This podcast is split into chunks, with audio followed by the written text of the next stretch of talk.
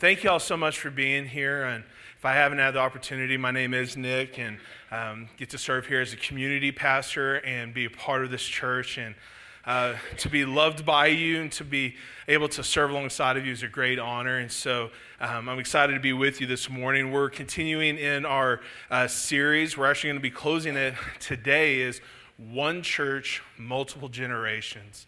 Uh, today we're going to be in Romans 12, and you can start turning there. Um, it's been great to see God's spectrum of discipleship. As we look through God's word, starting in Deuteronomy, looking at how God has called us to start discipling, to start sharing the love of Christ, His word with our kids from an early age in the home, in the church, from morning till night. We're cultivating spiritual growth in our young kids. And not only that, we looked at our student ministry and how even though they may be young in age, that that should not be something that keeps them from growing in maturity of Christ and serving and leading and being part of the disciples making process. And even last week, looking at young adults being in this different transitional period of not being a kid, but being an adult for the first time, how to couple that together with more mature believers to help navigate through life, to have a, uh, a coach, to have someone come alongside of you and encourage you in the faith, and how important that is to all of us. And today we're looking at adult discipleship. We're looking at what it means and what this looks like to function the way God describes it here in Romans 12. And to be honest, uh, we mentioned this last week, but not one of us is sitting here today as a believer or part of this church that has not been able to covenant or be in a relationship with somebody that has helped pour into our faith. Um, we don't stand here as solo members having stood upon our own understanding, part of our own uh, research, part of our own faith. Like, we need the work of the Holy Spirit. We need His truth spoken into our lives. Um, we are saved by grace. So, none of it is of our own work, but even the maturing of our faith happens through covenant relationships that we have. Think through scriptures. We have God covenanting with man um, from the very beginning. We see him renew that covenant over and over again because we're a bunch of goobers and we're sinful and we broke it over and over and over again. Yet he was faithful to be steadfast in his love towards us. We see the marriage covenant where man and woman come together and also in that relationship uh, grow together, mature together, um, urge each other on, sharpen one another, the parent child. And then we see that we covenant together as a church, as a body to do the very same thing, to urge each other on, to disciple one another, because we're all in this process of being discipled, being in this process of being redeemed, taking from one step of being babies in Christ to being conformed into his image completely. And that won't happen this side of eternity, but this is what God is doing in His Word. This is what God is commanding us as His church. This is not optional, just like we said last week. Like God has given us the call, the mandate, the command to be disciple makers and to be disciples. And so that's why I'm excited about this because it is, it is life giving, it is life changing, it is not of us, it is completely of Him, and He has chosen to let us be a part of that. And so, as we get ready to look in uh, Romans 12, what I want us to do is look at this passage that's very prescriptive of what it should look like and how we should function as believers, not as single entities, but a part of this biblical community that is the church. And so he starts to describe what it should be like, what should be in there, what shouldn't be there. And so this is Paul's letter. And so we'll start in chapter 12, starting in verse 9. And it starts off by just saying, Let love be genuine. Let that set on you just for a moment. Let love be genuine. Then he goes on, he says, Abhor what is evil, hold fast to what is good, love one another with brotherly affection outdo one another in showing honor. Do not be slothful in zeal, be fervent in spirit, serve the Lord. Rejoice in hope, be patient in tribulation, be constant in prayer.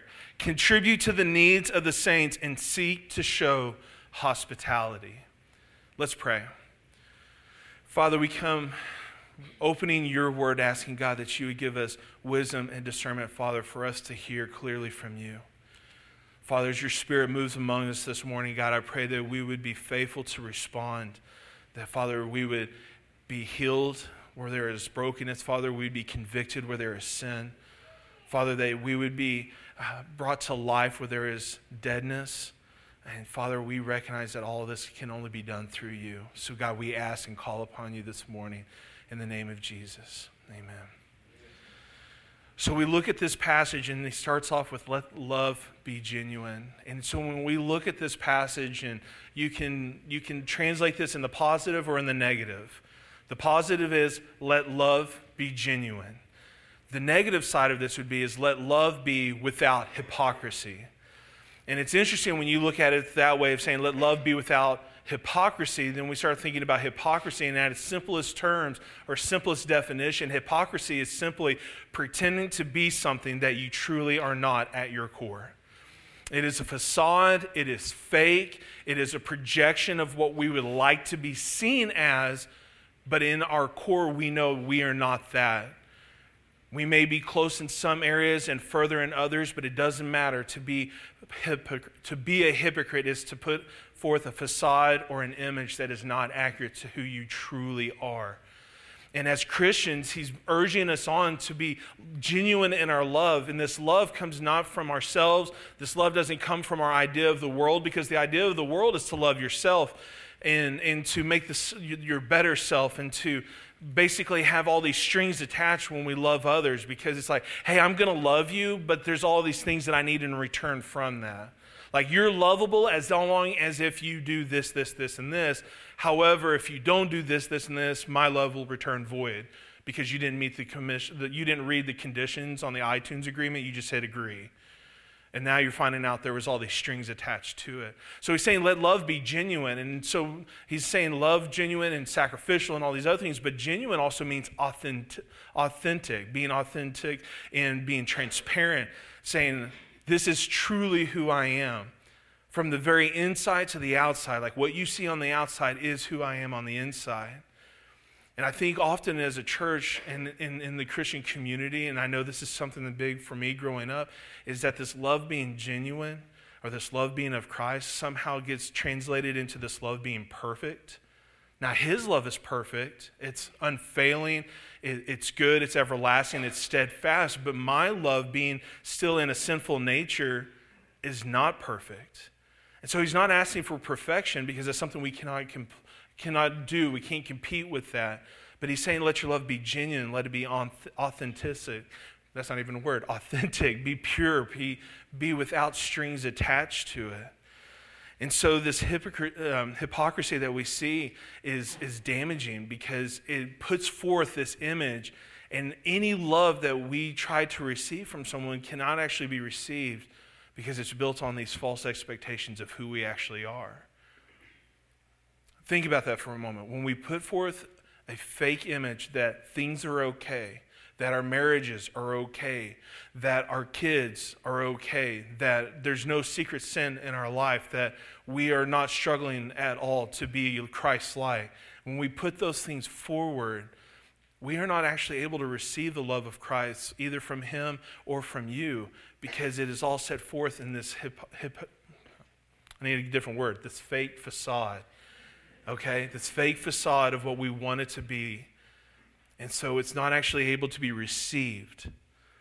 And so the church cannot afford this because what ends up happening is, that we end up becoming a church filled with people who begin to put on facades, that begin to put on the image of what it looks like because we know what the heart change should look like on the outside. And so we started looking at the do's and don'ts of Christianity, right? So we, we make sure we pray, we wear the Christian shirt, we put the fish on the back of our car, we come and we have attendance, and we try not to argue, we try to make sure our family looks cohesive when when we post pictures on Facebook. You know, we know what it looks like to be a Christian on the outside, so we start focusing in on those do's and don'ts. And what happens is we become dead or starving on the inside because of the hypocrisy. Look, I was able to say it that time. Right? And so when we do this, we're not actually able to receive the love of Christ, again, from His Word, from Him, and then from the community of biblical people that we've been placed in. And I know this for a fact because I'm that guy. I'm that guy who was like, I know what to do on the outside, but I wasn't sure what to do with the gospel on the inside of my heart for, for everyday redemption, for everyday uh, growth in my own self. And so I knew how to look good on the outside. And I'll tell you, I was the most miserable Christian you had ever met. I was the most miserable, depressed, anxious person you had ever met. And God is still working that out of me. But now, when I can step forward in transparency, in genuineness, and authenticity, it is life giving. I used to think it would be soul crushing to expose myself for who I really was and think that I would be unworthy and rejected. But then God has shown me that being transparent, because that's actually how He calls us to salvation. Think about that. When we become believers, what is the first thing we do? We repent and confess all of our stuff. We open up the closet, we pull all the stuff out from underneath the bed, and we start saying, Here's all my stuff, God, that I've been trying to deal with all of my time, and I realize I'm not worth it, or I'm not able to do it. Like I'm not able to work this out for myself, and I'm in deep need of your salvation. I'm in deep need of who you are. But for some reason, after we become Christians, we close that, that chapter up. And we all of a sudden start thinking authenticity and transparency can't happen anymore. So we start looking at the do's and don'ts and we say, This is what I have to do. But he's saying, Let love be genuine because he knew it started with the heart. When we see God take the law in the New Testament and Jesus is speaking, he's like, Hey, you say don't murder. He says, I say don't have hatred in your heart. He says, Don't commit adultery. I say don't have lust because if you don't have hatred, you don't have murder. If you don't have lust, you don't have adultery. Right? And when we have genuine love, love without hypocrisy, it's life giving. We're actually able to receive the love of Christ from each other, from His Word, and from Him. So the church cannot play before this game of hypocrisy. And one of the big areas that I see this in my life is that when I'm not doing my best as a believer, and I'm struggling and I'm trying to do the do's and don'ts, I want to make sure that everybody else feels bad about their do's and don'ts. Because I want them to feel bad to make me feel better, right? Like I want to make sure you, I can point out your sin to even the playing field so I don't feel too out of tilt and all that. So, what does that look like as a husband? No good. What does that look like as a father? Soul crushing. What does it look like as a pastor? Death. And so he's urging us on because it's so important that their love can be Without, it has to be without hypocrisy. It has to be genuine. It has to be authentic. And so, if we look at this, we can't go too far to the one side saying it's just about the heart and our actions don't matter. That's never what Scripture says. Never what Scripture says. Sin cannot abound more, just so grace can abound more. He says in the very next part of this very first verse, let love be genuine. But then the very next thing he says is abhor what is evil, uphold fast or hold fast to what is good. Church, we need to hate what is evil. For funsies, because I don't use abhor or funsies all the time, I looked up the word abhor, and it comes out and it says to hate, to detest, to abominate, to loathe, to feel a strong aversion or an intense dislike or hatred for something. It implies an emotional aversion that is coupled with malice. To abhor so it's not that we can keep these secret sins anymore.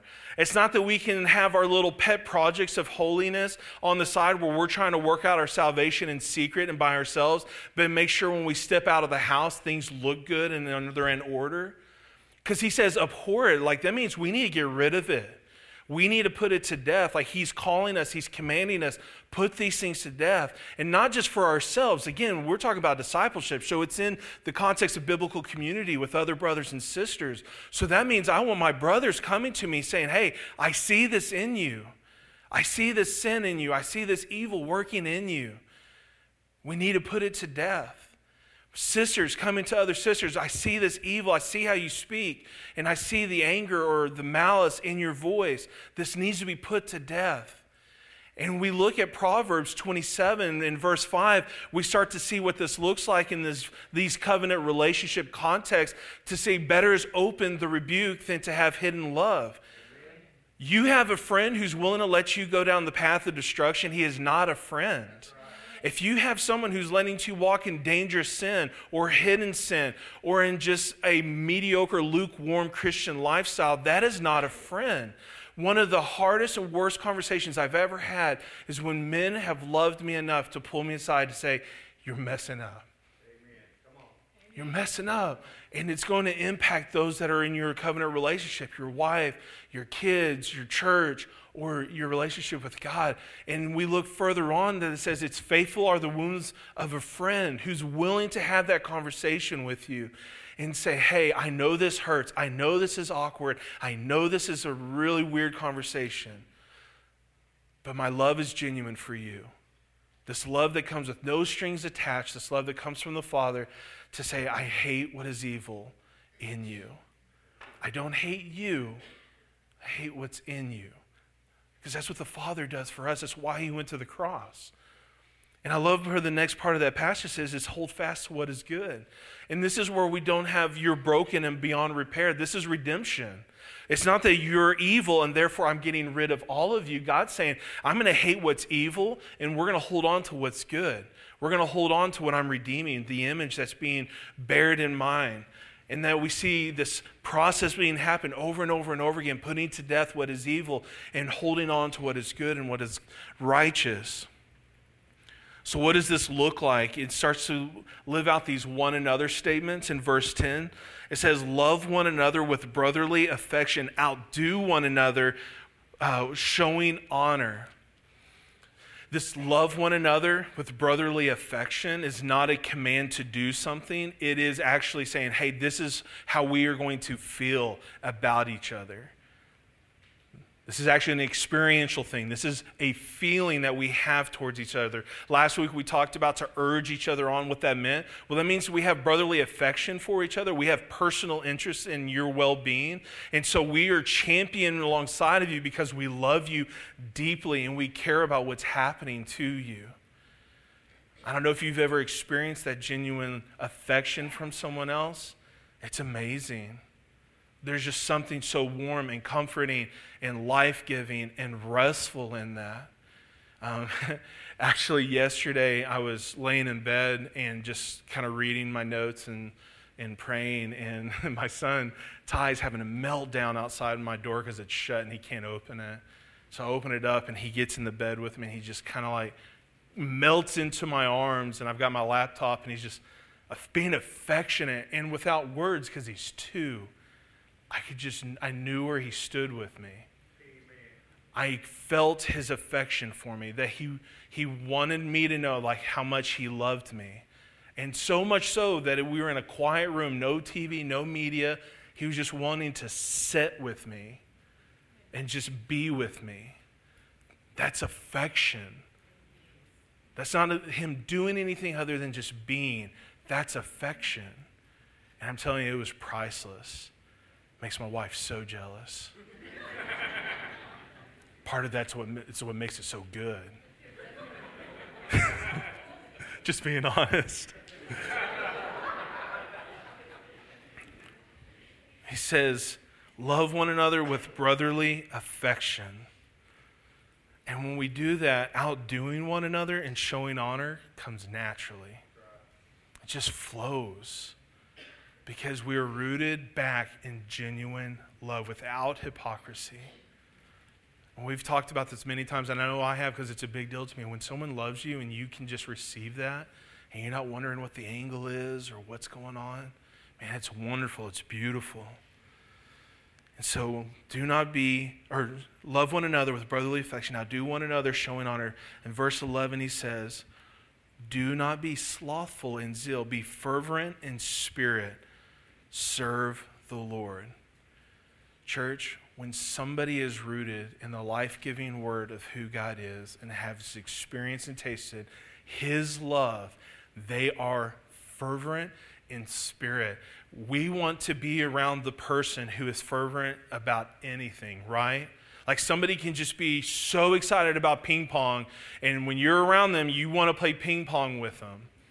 Maybe that's not a good example because nobody responded. But, anyways, when you're around somebody who loves Jesus, it makes you want to go read your Bible, right? It makes you want to get down and pray. It makes you want to get excited about testimony. It makes you want to jog your memory about good things He's done in your past, right?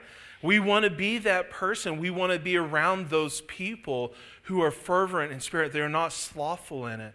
And in that spirit is the Holy Spirit. It's not just something I'm conjuring up in myself, it is the work of the Holy Spirit that is happening among us. And when that happens, we are able to serve the Lord. All the different ministries, all the different things that we do for each other in this church, outside of this church, in our homes, it may be, look on surface level, that we're doing it for one another, but when we are ultimately serving, we are serving the Lord. When you love me, you are serving the Lord. When I love you as a church, when we love each other, we are not serving and loving each other, period. We are serving and loving the Lord. And it is transformative and powerful because people get caught up in that and they see it and they get to taste and experience the genuine love of God through the genuine love that we show and serve one another in. Yesterday, we had a meeting, and I'm not going to say who, but we had so many community group leaders up here, and so many people helped put that meeting on by setting up chairs, turning on the air conditioner, getting food for us. And not only that, apparently, like my tire was getting low before the meeting started. So I knew by the end of this meeting that my tire was going to need to be changed. But I knew by the end of the meeting, I was not going to be one changing that tire. And that sounds like me being arrogant or being like goofy. The reason is because I had so many people said, Nick, we're going to have it taken care of. That was the love of Christ being shown in a very genuine and real way because we had our kids, we, you know, we were still cleaning up. And so by the time I walked outside, that tire was aired back up and ready to go for my family. And that's huge. That's our main car that loved us not just in that moment, that loved us for the rest of this week or until that tire goes out, right? That's the genuine love that we see that's happening over and over when we serve one another. It says, rejoice in hope. It's not always going to be petals and roses, okay? Because when he says rejoice in hope, hope comes when things are not going well. Hope is not needed unless there's tribulation, persecution, sorrow, suffering, mentally, physically, spiritually, or otherwise. We rejoice in the hope of the genuine, steadfast love of who God is that sustains us when things are not going well, when things are tough. And as a community, we remind each other of the love of the Father, that genuine love, by pouring into each other, by meeting the needs, by praying, by lifting each other up, by being my son, being affectionate for one another, urging each other on, so that we would know the love of the Father. So rejoice in hope, be patient in tribulation. And one of the main ways we do this is be in constant prayer. Church discipleship, biblical transformation does not happen apart from Christ. We must be a church that has a culture of prayer. Because when we pray, when we submit ourselves to the authority of who Christ is, when we give ourselves over to say, I'm no longer going to love with hypocrisy, which is all about me and my authority and my power, when we say, I'm going to give that over to you, we are submitting ourselves. And prayer is recognizing Christ as the ultimate authority over everything tribulation, suffering, joy, peace, all of that belongs to Him. We must be in constant prayer for ourselves and for each other. Then we also look in verse 13. It says, Contribute to the needs of the saints and seek to show hospitality. Do you see this flow from genuine love to now we see these practical things happening? That we are to meet the needs of the saints, not just physical, spiritual as well. And it says to do so by showing hospitality. We were talking yesterday about different relationships, and um, there's four that I like to think about. As one is we have public relationship, which is just that we all kind of we live in the city. Um, we have we're aware of other people. We may see them or recognize them, but that's the most. But then you also have social relationships, which is social media, people you recognize but you don't have daily contact with. Um, you may know your barista or your Chick fil A operator, however often you go there. Um, but then you also have your personal relationships. These are people who've probably been in your home, they know your birthday, they know, they know you pretty well. But the big one is intimate relationships. And to be honest with you, church, biblical community is intimate relationships. That's genuine love at its best because genuine love and intimate relationship is I'm completely transparent before you. This is my house, not clean. This is my house before it gets posted on Facebook. These are my kids before we have the speech in the car. You're going to act right. Right? This is my marriage before we halfway apologize to make sure we get through things right? This is the intimate hospitality when we open up our homes, open up our resources, open up our lives to share and show the love of Christ, to serve one another, to meet each other's needs, both physically and spiritually. It cannot be done on your own. Don't do it on your own. It cannot be done in secret. You're not a burden to us. We want to take that burden. We talked about how we get to multiply the joys and we get to divide the burdens up. That's what this looks like. And what this looks like here at Solid Rock is that's community groups. Now, as a church, we're not perfect. We're not. But we want to strive to be genuine and authentic. We want to walk in faith and discipleship, knowing that we are not where we need to be, and that Christ is still working things out in us. And that happens when we are genuine in our love, authentic, transparent, showing affection towards each other, loving each other through service, hospitality, intimate relationship. The primary way we cultivate that is through community groups. If you're part of it, that's where we want to keep going. That's what we want this to functionally look like, to be modeled after. Some of our groups are doing it well. Some of us are still learning what that looks like. If you're not part of the community here at Solid we really desperately want you to be there. And another place this looks like is redemption groups, which is these small groups that meet to talk about our suffering and our sin in the context of God's biblical redemption. And it's this beautiful place where you can be genuine and authentic and has a safe place to be so that you may know the hope of Christ in a very real and tangible way. Um, so, we've been doing interviews as we've gone through this uh, sermon series. And so, be in prayer for my wife. I have roped her into doing this with me. And so, I want you guys to welcome my wife, Kate Hill, as she comes up here with me.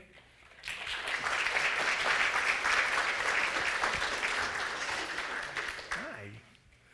So, this is my awesome wife, um, Kate. We've been married almost 10 years now, and uh, that feels weird to say. We have four kids, starting from eight years old to two and we have two of each, and uh, we love them. We like them a lot, and uh, they're part of our redemption and discipleship as well. And uh, so, anyways, uh, I invited my wife up here. I'm not going to say Kate anymore because it feels weird. I invited my wife up here because she does life with me um, as my uh, the wife of a pastor, um, a community group leader. Um, you know, there's a lot that kind of gets put on us to be perfect and we're not. We're not perfect people. And uh, so, anyways, I asked her to come and share kind of her experience and her side of this, um, especially from community and from redemption groups. And so, one of the things I wanted you to share with them is just how biblical community has impacted your relationship with God. Well, I was thinking back to um, back to when I was in high school. You know, starting to see where God had my life going as a teenager, and um, you know, there's the different things that can influence you, like your peers, you know, what's the going on with them, whether it's good or bad, if you're going to go along with them or if you're going to choose to follow the Lord. And those are sometimes hard times. And um, there was a couple of women that came alongside me that were from our church, and um, they just really were intentional about investing in my life and um, having a personal relationship. We'd get together, you know, have lunch or something, but they knew the things that I would be struggling with as a teenager and they urged me to seek God and to, um, you know, not follow the crowd, but to to go the lonely road, even though it was hard. But they were there. It wasn't by myself. Like I had those ladies that were very influential, and um, you know, even through like when Nick and I dated, they were people I confided in, and um, today I still have a relationship with them, and so that's been a continuing influence on me.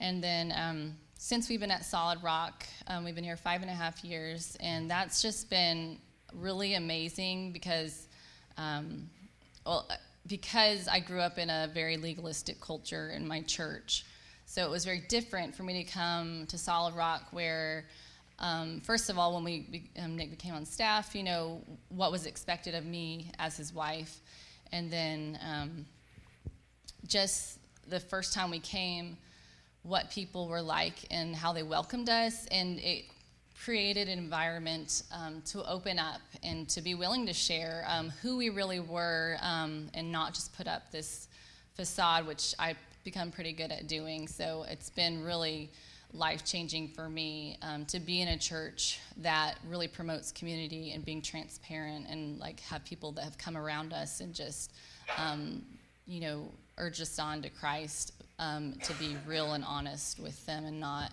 you know, putting our best foot forward, but people that know who we really are. Yeah. It was a big deal to us um, to feel loved and accepted from the beginning or feel like this was a safe place because we weren't really, really sure um, how we would be received. Like, it's scary to open yourself up to people you don't know. And when you see that genuine love the way we did, like, it was it was easier to step out in faith and, and we were we were sold like we knew this is where god wanted us um, so we've been talking about genuine love. Um, would you share with them some of the ways you've seen genuine love shown here at Solid Rock? Um, some tangible ways are some of the first thing that came to my mind. Um, we have four kids and I stay at home with them, and so that can sometimes be a lot. And so just the way that um, our friends or community people outside of our community group have really just loved our kids. Um, when we're at church and they're being crazy, they'll help corral them or just you know, I, I know that people love us and they love them or they'll watch them for us so we can go out on a date, you know, have some time by ourselves. Or there's been a couple times when one of them's been in the hospital, you know, and they've come alongside us. They've prayed for us. They brought meals. They've come to the hospital. Um, you know, just surrounded us with prayer. We knew we weren't going through that alone when we were in those hard times. And um, just, it's been really amazing to have a community that just loves us, and um, and then the women that I have a close relationship with that will speak truth to me, um, love me um, when it's hard. You know, when I'm having a hard day, whether I'm just doing great or if I'm feeling like a terrible wife and mom. Um, they're there. They know who the real me is. They'll love me there, and then urge me on to to look to Christ um, to fulfill me and to show me who I really am. That those things don't define me, but that there's grace um, in those moments. Um, so one of the cool things is doing redemption groups is my wife got to do that along with me. And uh, so would you share with everyone your experience with that? So I was um, really um, intimidated at first. Um, I, um, to be honest, I was kind of skeptical because I'd heard like for other people it had been very life changing, and I just didn't really feel like it was going to be for me. Like it was just going to be just another thing I went through that'd be good, but it just didn't impact me. And um, you know, the first week, you know, we would share, we were sharing our stories of our life and where we'd come from and just the things that had gone on. And, you know, I'm hearing people share and I'm thinking, I don't, I, the things that I've gone through don't even compare. And why do I even feel hurt about these things? Because they don't even amount to what other people have gone through. But I know that, like, I still need redemption, even though I may not have had as much hurt in my life and so I was able to, you know, be honest and open. And um, God really worked in me as well, one of the ways was in my relationship with my mom. Um, growing up in a legalistic culture in our church, you know, there was this standard of perfection I felt like I had to live up to, and I knew I couldn't. But I got good at putting on the outward, but inside there was a lot of guilt and shame that I felt because I just felt like I wasn't meeting the standards or the desires of my parents or um, so that was just, that's carried with me through my life um, very much, and it just really affects me in different ways. So um, God started to work on me, and for a long time, it's like I would think, you know, God, are you going to change my mom where she doesn't make me feel this way, make me feel guilty about the decisions I'm making or shame? And instead, God worked on my heart, and He gave me a different outlook for my mom um, to see her in different eyes and to love her in a way that I haven't been able to in the past, and to actually be able to talk to her and be transparent in a way I've never been able to before. And so God's still working on that, but that was very healing for both of us. Like we've been able to talk about that, and so um, that was just really healing and amazing to go through that. Yeah, and the cool thing was is when you got to speak with her, your mom, that was one of the big times that she got to really taste and see genuine love for herself. And so for her to see what God was doing in her daughter impacted her greatly as well. And that was wonderful and amazing to see. Um, so when we do redemption groups, you go through it with a group of ladies, and then the guys do it with a group of guys. And so would you kind of share like how that group um, helped and like how they were part of that story of redemption? Well, everybody came into it knowing that the goal is to be very open and transparent, that you're not holding things back. So, like, I wasn't the only one that was sharing my heart and what hurts there were and what was going on. So, it was easier to be able to share knowing that everybody else is doing the same thing and they were very encouraging comforting like i said when i felt like what i was going through wasn't anything compared they were still didn't minimize the pain or the shame or the things that i felt um, they came around and were encouraging and recognized, you know, what, what I was feeling. And um, they were being honest too. So there's a bond that you make when you're being honest and open and sharing things that are from the deepest part of your heart. So um, it was just really amazing to go through that with those ladies and to see where they were coming from too. Yeah, that's such a cool thing. And all of this is, is being done because God is good, He works, His word is true. And then when we step out in faith and we bear it all, like God meets us in those places and it's good. You're not perfect, but being part of that story of redemption, like it's good to see uh, that life be still transformed, even though we've been believers for a while now. So, anyways, give my wife a round of applause.